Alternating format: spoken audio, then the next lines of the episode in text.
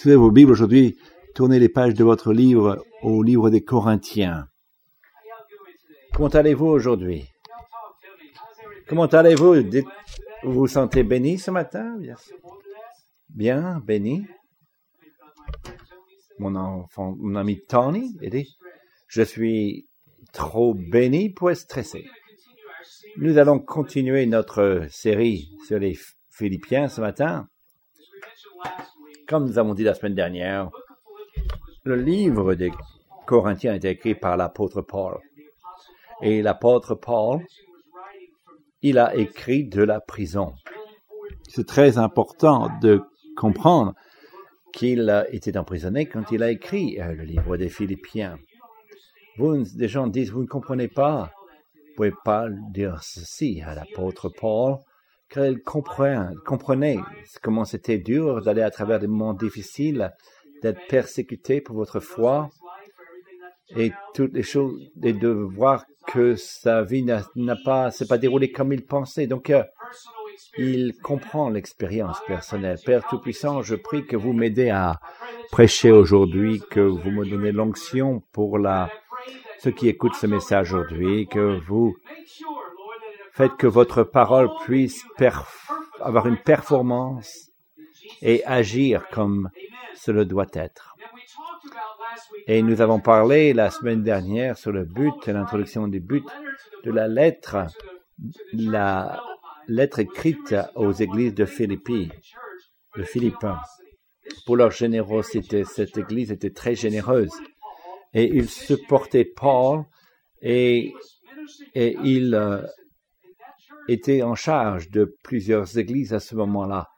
Et l'église de Philippi, de Philippe, et il supportait Paul et il les remerciait de leur générosité et aussi il veut les encourager car ce n'est pas un travail facile. La marche, le travail de la foi, c'est un combat de la foi et ce n'est pas facile.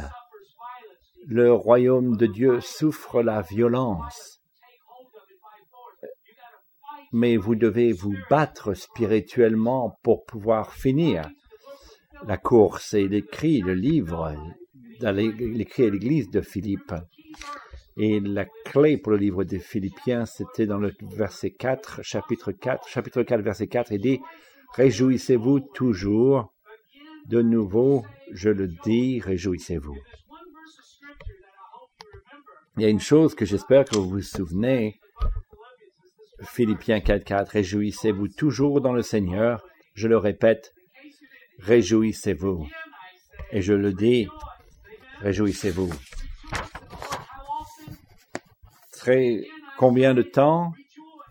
Tout le temps. Ça veut dire d'être joyeux, d'être heureux, de toujours avoir la joie dans votre vie.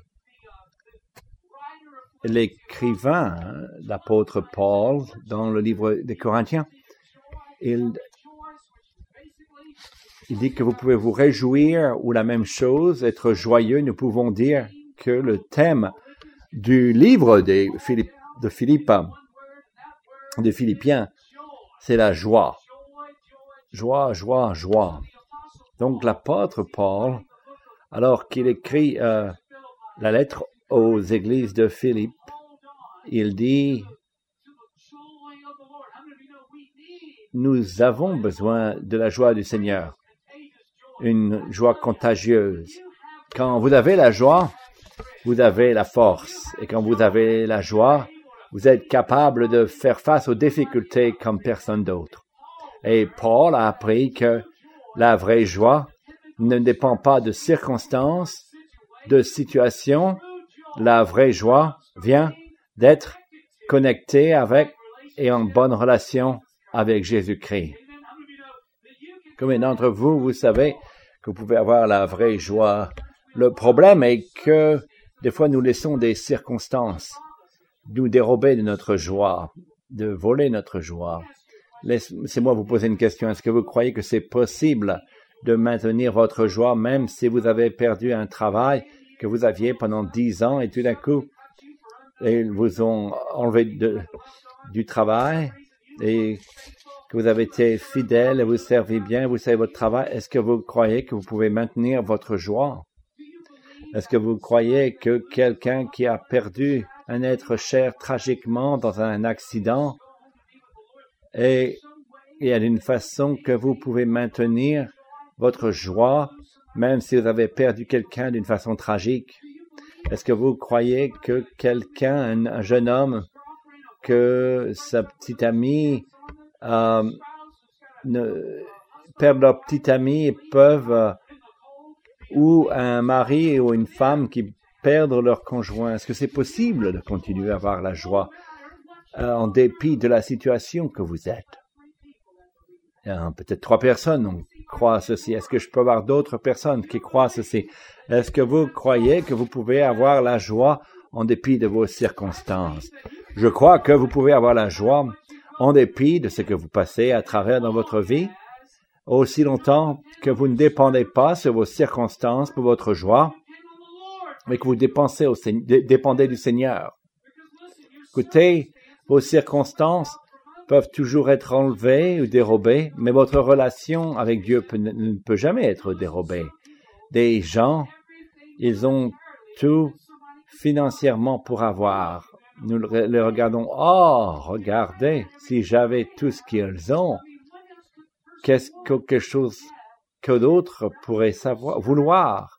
Mais non, mais la vérité, c'est qu'ils sont amers, ils n'ont pas de joie, ils sont malheureux, et vous trouvez quelqu'un d'autre qui est malheureux, qui est pauvre, ils ont à passer tragédie après tragédie, mais d'une façon ou d'une autre, mais vous ne pouvez pas enlever le sourire sur leur figure. Pourquoi? Parce qu'ils ont la joie dans leur vie. Rien ne peut l'éteindre. Vous savez ce que ça veut dire pour moi? La joie ne se tient pas sur vos circonstances ne s'accroche pas sur vos circonstances, mais sur votre relation avec Jésus-Christ. Paul, il croit que nous pouvons avoir la joie à travers les situations que nous avons. Il dit, réjouissez-vous toujours. Dans le Seigneur, je le répète, réjouissez-vous. Paul, tu ne sais pas ce que tu dis, tu n'as pas été dans la situation que je suis, tu n'as pas expérimenté ma situation, tu ne comprends pas tu ne me connais pas, mais Paul dit, oh, je ne te connais pas, mais je me connais et je sais Jésus, et je peux te dire, réjouissez-vous dans le Seigneur toujours, et je dis, et soyez heureux dans le Seigneur. Paul nous enseigne que vous pouvez avoir la joie en dépit de votre circonstance dans la vie. Paul nous enseigne que vous pouvez maintenir votre joie en dépit de circonstances, de vos circonstances. Je vous parler de, des trois secrets de maintenir votre joie. Parce que, écoutez, si vous n'avez pas des difficultés maintenant qui vont dérober votre joie, la vie a une façon de vous donner des événements et des circonstances et des situations qui vont essayer de dérober votre joie.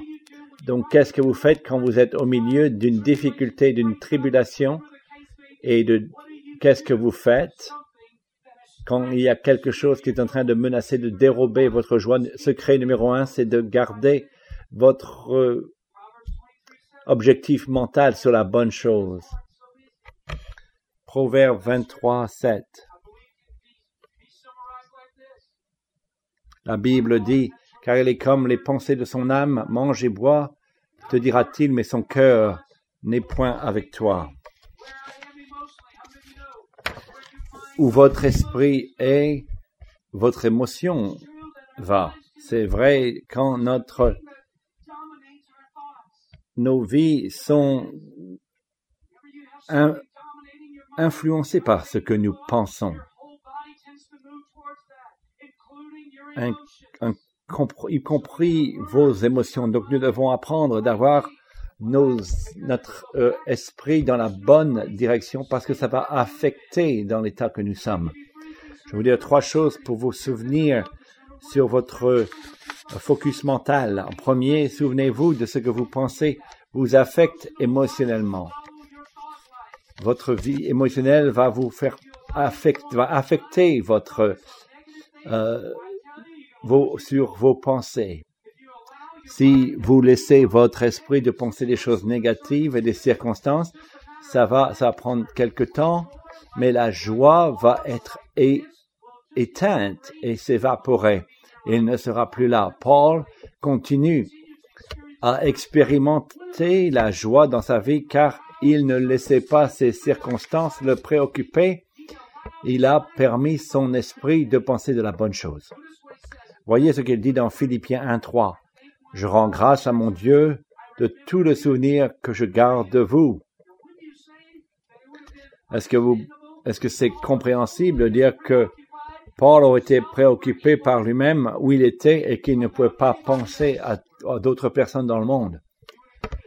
Je crois que vous penseriez de la même façon que moi, mais Paul, il est en prison et il ne se soucie pas de ce qui est autour de lui ou les chaînes qui sont autour de ses pieds et de ce qui lui donne à manger. Non, il se soucie du problème d'être en prison, pas de problème d'être en prison, mais il est en train de penser comment il peut faire une différence pour l'Église des Philippiens. Paul a appris de faire, de prendre attention à la bonne chose. Vous devez toujours penser aux choses à l'avant. Quand il dit, j'écris à l'église des Philippiens et des gens, ils n'ont pas la joie car ils, ils, tournent autour de la montagne de la déception et d'échouer et de ce qu'ils ont échoué, ce qui s'est passé dans leur vie. Et le plus que vous entourez cette montagne mentalement, le plus que votre joie devient faible et de moins en moins importante. Philippiens 3, 13. En effet, dans tout le prétoire et partout ailleurs, nul n'ignore que c'est pour Christ que je suis dans les liens. Tout le monde ici peut voir leur situation et que vous pouvez peut-être changer quelque chose. Frère, je, Philippiens 3, 13, frère, je ne pense pas l'avoir saisi, mais je fais une chose, oubliant ce qui est en arrière et me portant vers ce qui est en avant. Et je vois les possibilités qu'il y a de l'avant. Si vous êtes un serviteur de Dieu, vous pouvez espérer ce qu'il y a de, dans le futur. Si vous êtes un enfant de Dieu, vous pouvez être encouragé de savoir ce que il est au devant de vous. Il a la joie car il voit à travers le pare-brise des possibilités de la vie au lieu de voir le rétroviseur des circonstances de la vie. Ne regardez pas dans le rétroviseur, regardez sur le pare-brise. La Bible dit Dieu a un plan et son plan est un bon plan. Mais, mais au sujet des choses que j'ai déjà vécues, des difficultés, je veux vous encourager, voyez de l'avant, car en dépit de ce que vous passez à travers dans la vie, il y a toujours les possibilités que ce sera plus joyeux, plus clair, plus brillant demain. Voyez au devant de ce que Dieu a pour vous. Si vous êtes d'accord avec ce que je dis, dites Amen. La troisième chose, pour garder cette bonne façon de penser, euh, voyez la grande photo, la grande image. Nous regardons toujours en petit autour de vous alors que Dieu regarde tout aux alentours de nous. Il voit la grande image. Donc nous devons garder la grande image. Deux questions, je dois vous demander. Dieu, comment vous utilisez mes circonstances pour votre but? Combien d'entre vous, il ne rate, il, ne gâche aucune chose? En enfant de Dieu, en dépit de vos circonstances et de vos expériences, il a une façon d'utiliser ceci pour essayer de mettre de l'avant son royaume et son but. Vous savez que Dieu, il ne va pas gâcher bonne, mauvaise, mais avec cette chose, il va l'utiliser pour faire avancer son royaume dans ce monde. Il utilise son, sa douleur. Il dit dans Philippiens 1.12, dit ce qui s'est passé pour moi, ça a été utilisé pour faire avancer le royaume de Dieu. Je veux que vous sachiez, frères, que ce qui m'est arrivé a plutôt contribué au progrès de l'Évangile. En effet, dans tout le prétoire et partout ailleurs, nul n'ignore que c'est pour Christ que je suis dans les liens, et la plupart des frères dans le Seigneur encouragés par mes liens ont plus d'assurance pour annoncer sans crainte la parole. Il dit, écoutez, je souffre, mais pensez à ceci, parce que je souffre ici, et tous ceux maintenant dans cette église, ils savent que Dieu est Seigneur, car je suis en train de prêcher la bonne nouvelle, et combien maintenant ils vont avoir le courage de se lever et de prononcer mon nom, le nom de Jésus-Christ, en prison. Ce n'est pas une mauvaise chose. Dieu utilise ceci pour son royaume. Vous savez, Dieu utilise cette situation, la situation dans laquelle vous êtes pour faire avancer son royaume. Quand j'ai, je suis devenu si misérable sur les champs pétroliers, je dis, Seigneur, je déteste ce travail et je dois repartir. J'étais misérable. Est-ce que vous avez déjà été dans cette situation? Est-ce que quelqu'un dit je suis là déjà Est-ce que je peux crier, pleurer avec vous? C'est un moment difficile dans ma vie. Je suis misérable. Dieu, qu'est-ce que vous faites? Et j'ai réalisé, et quand vous passez à travers une chose difficile, vous réalisez que Dieu agit dans cette situation et que Dieu m'a permis d'être misérable pour que je puisse être ouvert à changer ma vocation aussi longtemps que les choses étaient, confortables, je n'allais pas changer. J'aime bien que les choses allaient dans la même direction. Je, je, ne serais jamais allé dans le ministère aussi longtemps que j'étais euh, dans la situation dans laquelle j'étais. Donc, quand il m'a rendu misérable, j'étais très ouvert au changement. Deuxième question à vous poser pour garder une bonne image. Euh, de votre futur ou de votre situation. Nous avons des difficultés maintenant, car nos légères afflictions du moment présent produisent pour nous, au-delà de toute mesure, un poids éternel de gloire, parce que nous regardons non point aux choses visibles, mais à celles qui sont visibles, car les choses visibles sont passagères, et les invisibles sont éternelles. Deuxième Corinthiens 4, 17 à 18. Et tous nos problèmes nous aident à gagner des bénédictions qui sont meilleures et plus importantes que nos difficultés. Romains 8, 28. Et nous savons que, du reste, que toute chose concourt au bien de ceux qui aiment Dieu, de ceux qui sont appelés selon son dessein.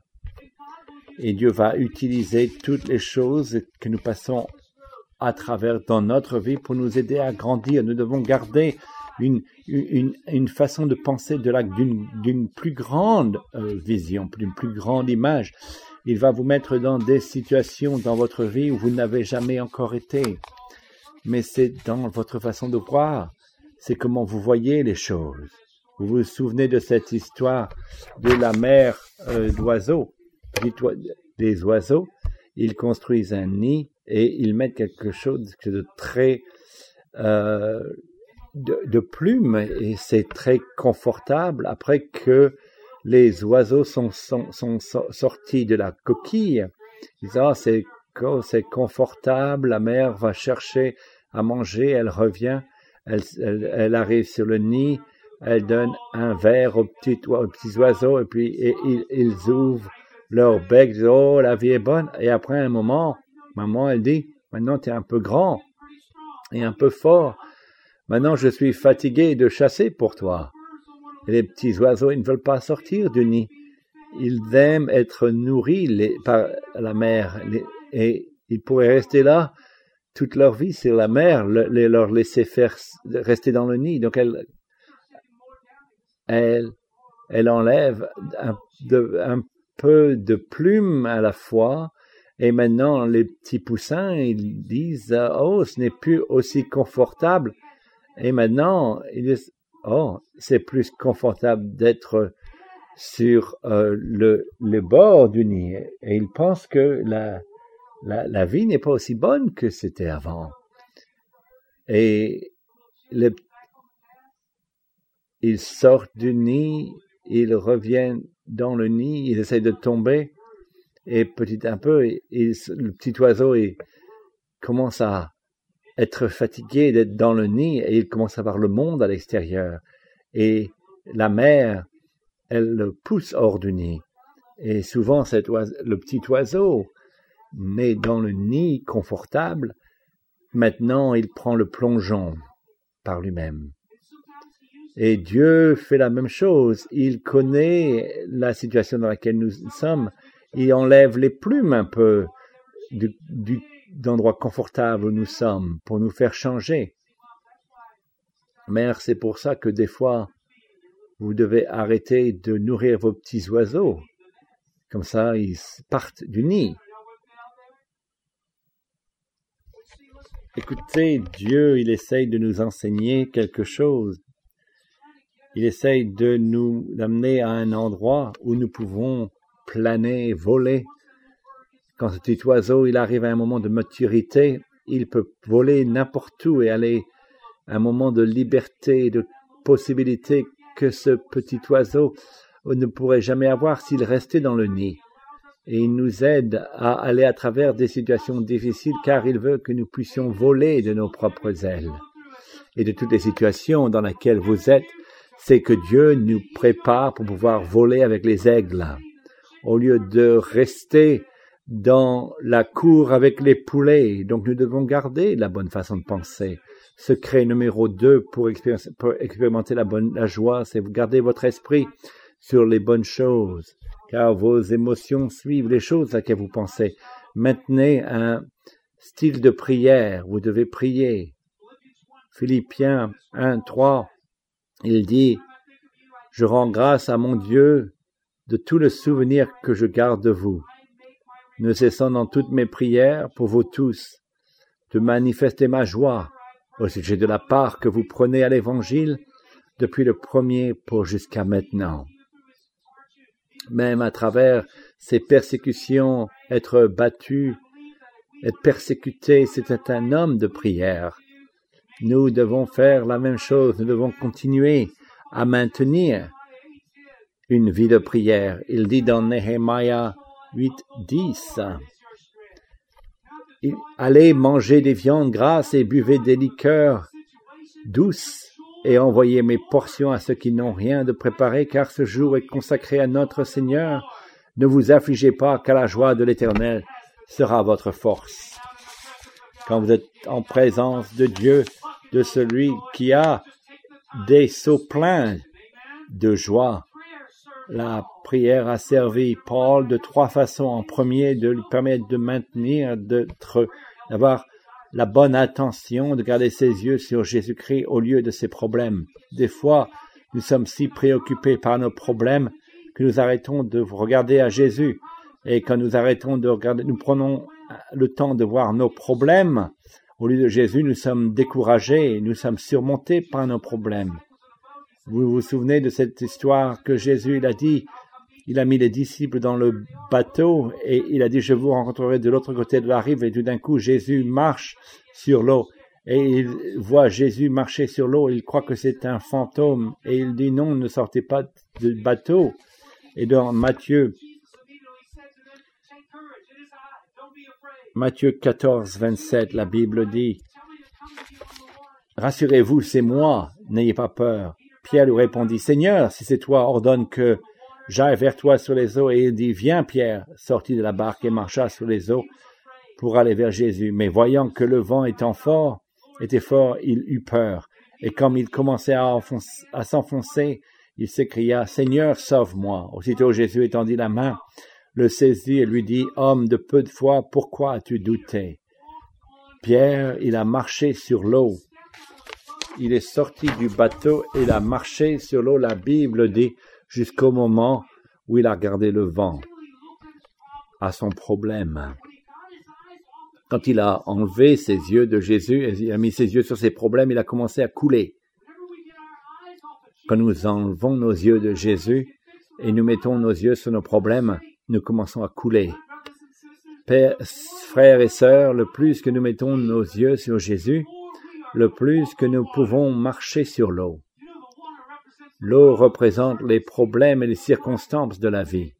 Et si nous gardons nos yeux sur Jésus, Jésus il va nous mettre au-dessus de nos circonstances, nous mettre au-dessus de nos situations. Nous avons toujours l'eau en dessous de nous, mais nous, béni soit le Seigneur, nous avons Dieu au-dessus de nous et de circonstances. Nous devons prier, continuer de prier. L'apôtre Paul, en numéro 2, la prière lui a permis de se battre spirituellement. Vous savez que Paul a été à travers de grandes situations et de, de grosses batailles spirituelles. Notre bataille n'est pas contre lutter contre la chair et le sang, mais contre les dominations, contre les autorités, contre les princes de ce monde de ténèbres, contre les esprits méchants dans les lieux célestes, esprits. Éphésiens 6, 12. Est-ce que je peux vous dire quelque chose? Nos batailles, peut-être par nos propres choix, hors de notre contrôle, mais notre lutte, c'est un résultat de la situation dans laquelle nous sommes. Il y a un ennemi qui ne veut pas que nous ayons la joie du Seigneur. Il veut que vous soyez malheureux, dépressifs et tristes. Il veut faire tout ce qu'il peut pour garder le peuple de Dieu hors de la joie du Seigneur. Acte chapitre 16. Elle était possédée et elle suivait euh, Paul quand il euh, témoignait et disait Oh non, vous devez croire ceci. Et Paul a été si exaspéré par sa distraction et il a rejeté le démon en elle et il a rejeté. C'est une bataille spirituelle que vous avez témoigné dans ces écrits. Tous les jours, il a fait face aux situations et la bataille spirituelle contre l'ennemi. Vous allez devoir apprendre à prier pour pouvoir vous battre spirituellement. Et la prière a aidé également, trois, a aidé Paul à expérimenter une joie, car Paul était un homme de Dieu qui était rempli de la puissance et l'autorité de l'Esprit de Dieu. Est-ce que vous ne savez pas que l'Esprit de Dieu est la joie? Et parce qu'il était un homme de prière, il avait une, autorité spirituelle dans, sa vie qui s'était manifestée, par la joie. Vous vous souvenez ce que Paul et Silas, ils ont fait quand ils étaient dans la prison? Est-ce qu'ils se sont assis autour et ils se sont lamentés? Regarde, j'essaie de servir Jésus et de mauvaises choses ne doivent pas se passer aux bonnes personnes. Non, il n'était pas plein d'amertume et de tristesse pour lui-même. Non, il a dit non. Paul et Silas, ils ont chanté à Dieu et ceux qui ont entendu ces chants, tout d'un coup, les fondations de la prison sont tombées Acte 16, 25-26.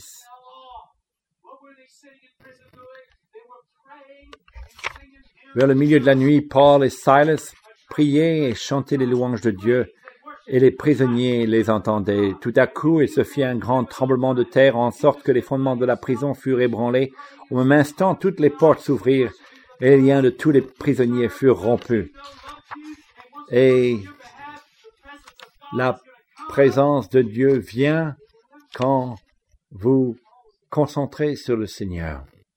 Paul était un homme de prière et beaucoup de fois, nous sommes à une heure de prière de pouvoir trouver une victoire. Je me suis réveillé à trois heures du matin et vous savez, quand vous avez quelque chose de lourd dans votre vie, vous êtes concerné et vous vous réveillez au milieu de la nuit, et quand vous ouvrez vos yeux, ce que vous pouvez, vos yeux, ce que vous pouvez voir, la seule chose que vous voyez, c'est votre circonstance. Et ça commence à, à vider votre,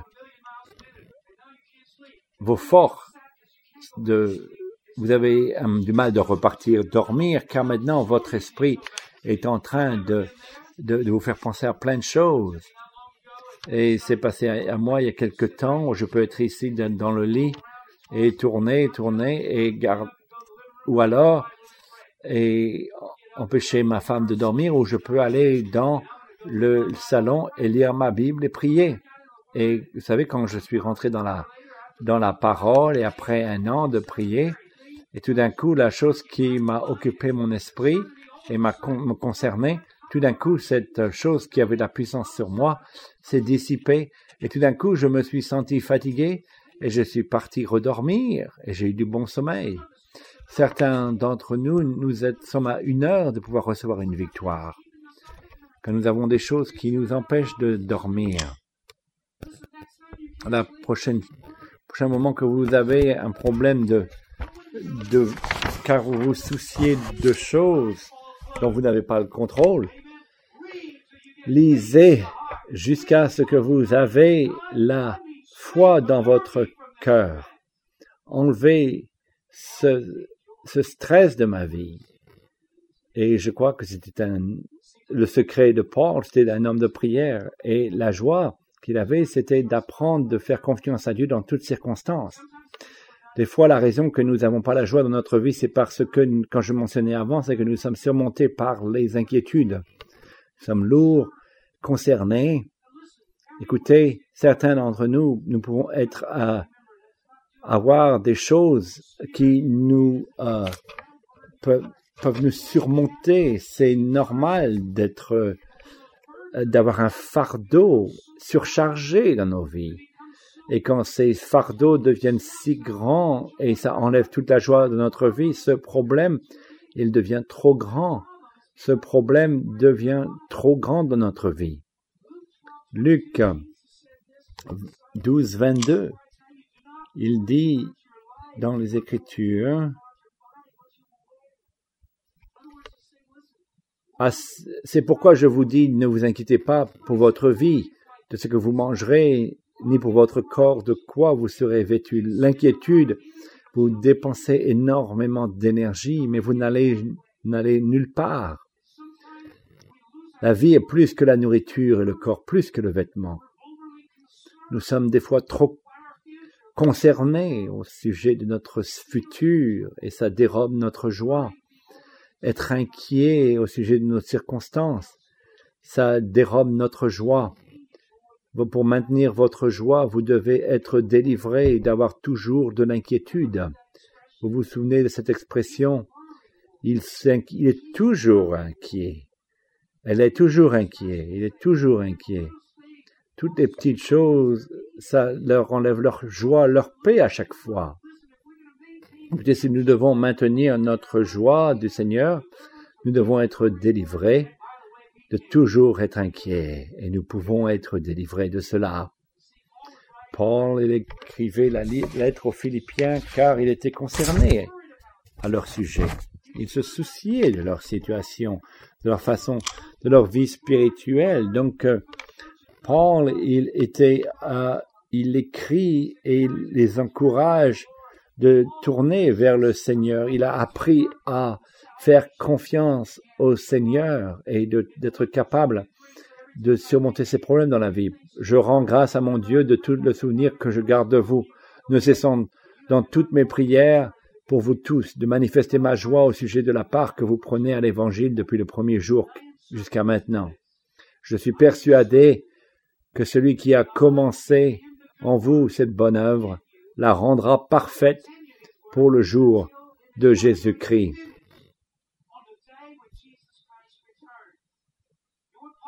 Vous savez ce qu'il dit dans cette lettre? Il dit il a appris à faire confiance à Dieu et d'apprendre et de résoudre le problème qu'ils avaient. Seigneur, vous êtes celui qui a commencé cette Église et vous allez être celui qui va accomplir cette Église. Et je crois que ce Dieu qui a commencé ce, voyage de la foi va le finir. Paul a appris à faire confiance à Dieu.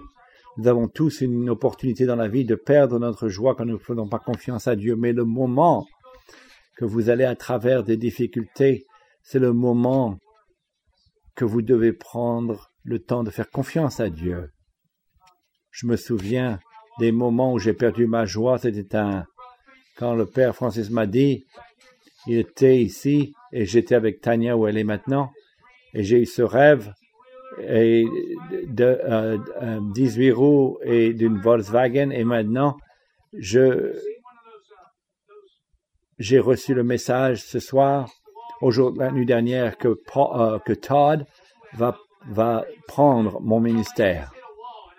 J'avais l'impression que j'ai frappé ma tête contre un mur. J'étais surmonté et puis j'avais peur. Oh Seigneur, je ne peux pas être un pasteur pour cette église. Le Seigneur dit non, tu peux. Et il m'a amené à cette écriture, me rappelant de ne pas me faire, faire confiance à mes capacités. Non, mais toi, tu ne peux pas, mais moi, je peux. Et j'ai Proverbe 3, 5, confie-toi en l'éternel de tout ton cœur et ne t'appuie pas sur ta sagesse. Je me souviens quand je, j'étais, euh, célibataire et je perdais ma joie car je voyais beaucoup de gens être mariés autour de moi et je, je ne trouvais pas la femme à marier. Je me souviens, et dans le euh, psaume 37, 5,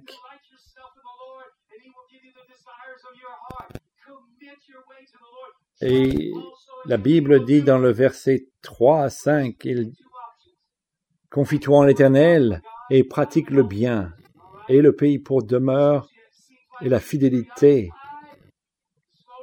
pour pâture. Fais de l'éternel tes délices, et il te donnera ce que ton cœur désire. Recommande ton sort à l'éternel, mets en lui ta confiance, et il agira.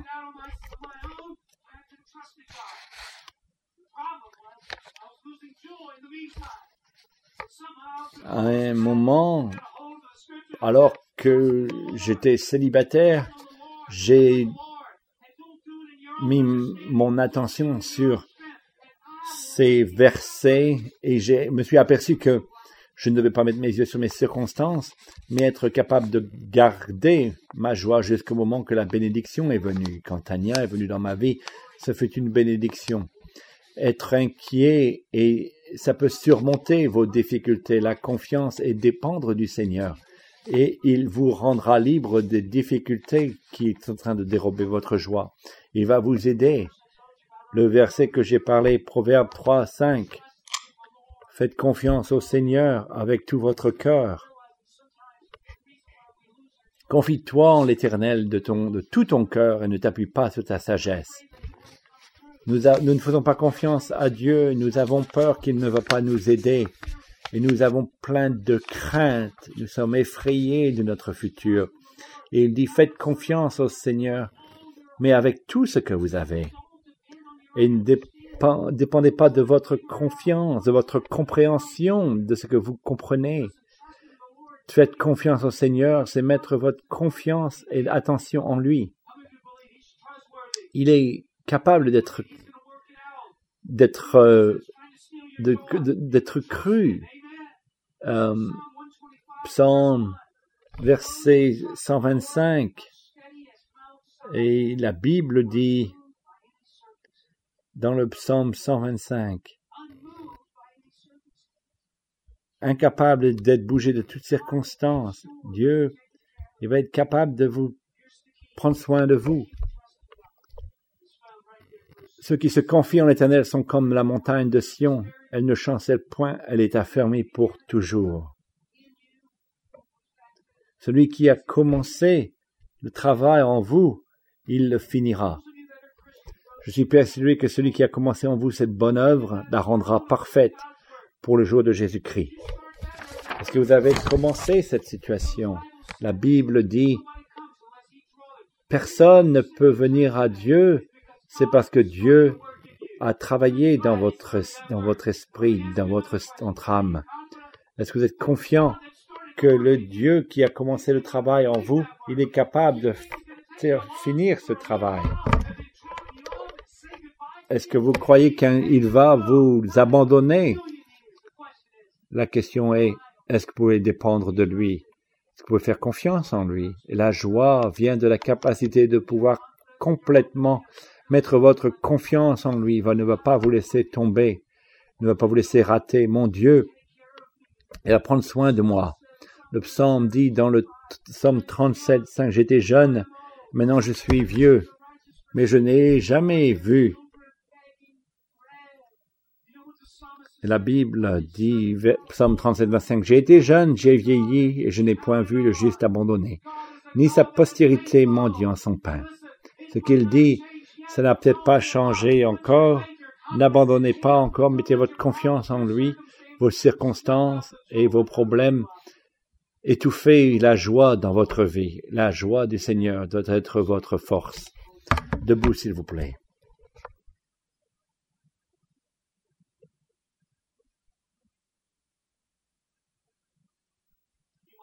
Peut-être aujourd'hui, si vous êtes surmonté, n'avez pas de joie, courbez votre tête.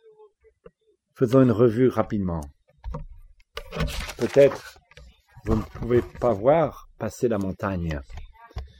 Les circonstances dans lesquelles vous êtes, peut-être maintenant, c'est si fort dans votre vie.